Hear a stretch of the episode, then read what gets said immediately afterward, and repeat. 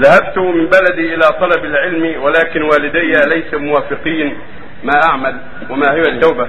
طلبت ذهبت من بلد إلى طلب العلم من بلدي إلى طلب العلم ولكن والدي غير موافقين. فهم طلبوا مني عدم عدم الذهاب وأنا ذهبت للإفادة. فيه طلب العلم واجب. إذا كان في بلده ما عنده طلبة ما عنده علماء يكتب العلم عليهم فإن طلب العلم واجب. عليه يسافر في طلب العلم الشرعي ولو لم يرضى والداه. بقدر يسافر بقدر الحاجة ويتعلم ما لا يسعه جهله من دينه ثم يرجع إلى والديه. ويستسبحهما بالكلام الطيب والأسلوب الحسن أو يتوجه يتوجه جميعا إلى بلد العلم إذا استطاع ذلك. لأن هذا أمر لازم طلب العلم واجب.